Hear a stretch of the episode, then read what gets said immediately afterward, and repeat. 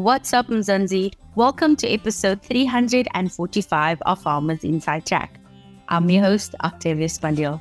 Now, fish disease monitoring is to gather information about the health of fish stocks and the suitability of the circumstances under which fish are kept, and of course, to have a thriving fish farm. In this episode, fish farmer Marvellous Makhando shares some vital information around fish diseases, signs, and how to actually keep your fish safe as far as possible. Marvellous, welcome to Farmers Inside Track. I am absolutely excited to have you with me today to specifically talk about disease monitoring in fish farming. How does one monitor fish for diseases? I'm self taught, but I will try by all means to put it in a way that maybe we both are gonna get some understanding. But the main purpose is to observe the like the behavior and the appearances, the swimming patterns of your fish. Because if they are sick, you will see they will change their patterns because when they swim, they swim in patterns. So you need to be able to know your fish better each and every time. So each and every time you must be observing the swimming patterns and the behavior when they are inside the pond. If they are sick, they start to float and swim backwards.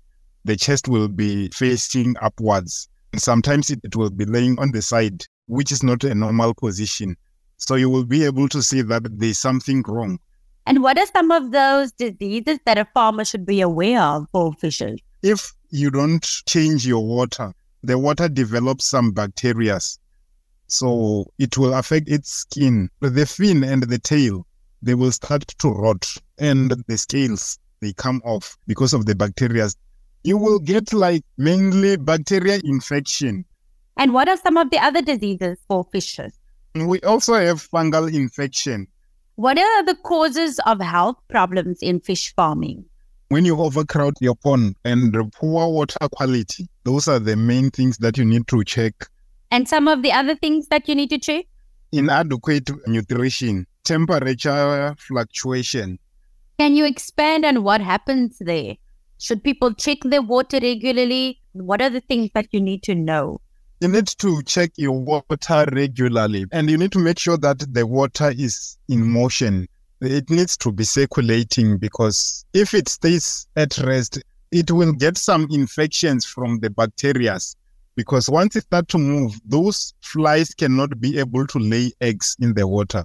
So if there's movement in your water, they won't be able to lay the eggs and then things will be fine. When you receive your fish or when you stock your pond, you need to know how to handle your fish because they get stressed just like any other person. They how you get handled. So when you handle them, you need to handle them with care. If you have received them in a plastic bag, when you get to your pond, you just need to go there and put the that bag, you fill the bag with water first, and then when you get to your pond, you put it first on top and not open. Then it will take the temperature of your pond, your pond water, because this temperature of your pond water and the one from the plastic won't be the same. So you need to adjust the temperature first by putting that bag on top, the bag with uh, the fingerlings, and then it adjusts the temperature maybe for 20 minutes. Then you just open the tip and then you let them go one by one. You don't like throw them in the dam. So that is how you handle them with care. So they won't have that stress.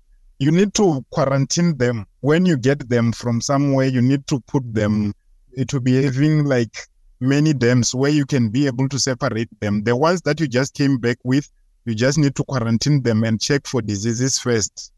You can move them where there's others before they join each other. So you need to be able to quarantine them for maybe two weeks. Temperature fluctuations. This one depends on your pond, on how you build your pond. Mine is the earth pond. So hey, it's difficult for me to like manage the temperature because sometimes it's gonna be hot, sometimes it's gonna be rainy, sometimes it's gonna be windy. So it needs a proper pond where it is gonna be closed on top so that can be able to manage the temperature.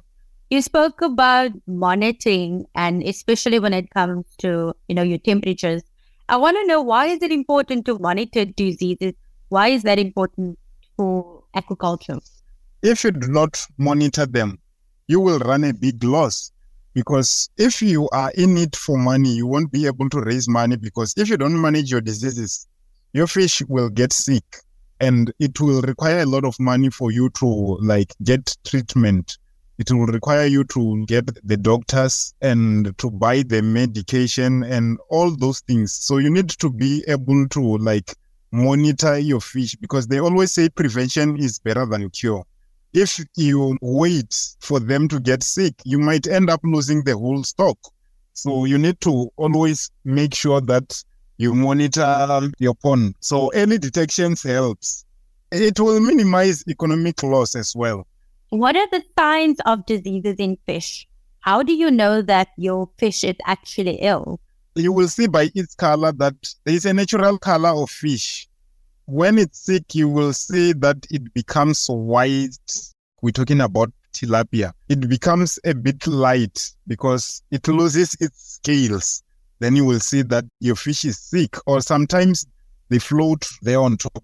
The way it swims, it changes their behavior. Then you will be able to notice that it is sick. How can the diseases be prevented? What is your advice here? Avoiding pollution. Next to your pond, you need to make sure that it's always clean. And you need to keep the record of your water quality and stocking when you stock, you need to know the size of your pond because if you overcrowd them, they will have those stresses. Like they will be fighting for the feed and they will start to get stressed. And then from then it will affect them. And then proper nutrition. You need to know when to feed, how to feed, and what to feed each and every time. And water quality is always important. I've been talking about water quality water quality is very much important. You need to always regularly check your water and always change them if they are not moving. You need to make sure that you always changing your water and you checking the quality of your water each and every time. When is the best time to feed them? How do you feed them and what is the best feeding food? The best feeding food is the pellets, the ones that float on water because there you will be able to control your feed the ones that do not float, you will never be sure if the fish has finished the feed. If it doesn't finish the feed, the feed, when it rots, it will affect the water quality as well, which is going to affect the skin.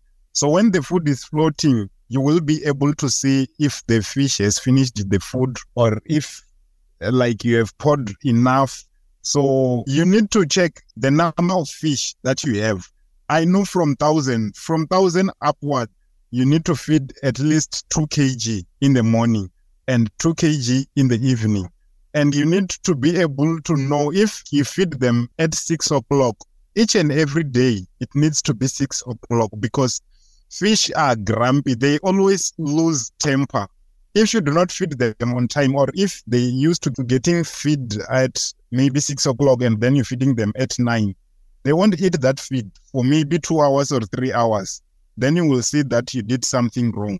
So the time that they get used to is the time that you need to make sure that each and every time you're feeding them at that time. So if you feed them at six o'clock, it needs to be six o'clock in the morning each and every time. If you feed them at 10, it needs to be 10 o'clock. Make sure that you keep the record. They know that you feed them at 12. Thanks so much, Marvellous Makhando. For more on the topic, visit www www.foodformzansi.co.za. And this week we celebrate hashtag Soul Sister Ludzani Kaku, a trailblazing farmer from the Vhembe district, Limpopo, whose journey into agriculture showcases resilience and community upliftment. With a passion for macadamia and avocados, she empowers local communities and fosters sustainable growth. When I started farming, I was still working at the corporate. So the other challenge is I was not a full time farmer. So I rely on my employees to do farming for me. The other challenge was the finance for employees' salary as I, I decided to do cash crop because of financial problem. It's another challenge. But the that challenge of macadamia farming is that we don't have more knowledge in macadamia. So I decided to study also macadamia because of this problem, which the other challenges which we have is the market. Ridzani is one of the phenomenal women selected to participate in the 2023 hashtag Soul Sister program. Catch a full interview on www.foodformzansi.co.za and on Food for Mzansi's YouTube channel. And that's a wrap. Remember to subscribe to our podcast on your favorite platform. From me, Octavius Pandil, our technical producer, Megan van Veen, and the rest of the hashtag Food for Mzansi. Thanks for listening. Life in South Africa can be a lot. I mean, scroll through Twitter for a minute and tell me I'm wrong. Thank God for South Africans, though, right? We're inspiring, and even on the bad days, we fight back with a smile. That's why I love Food for Mzansi so much. They're not ashamed to celebrate the ordinary unsung heroes who work every day to put food on our nation's tables. Go to foodformzansi.co.za and never miss an inspiring story.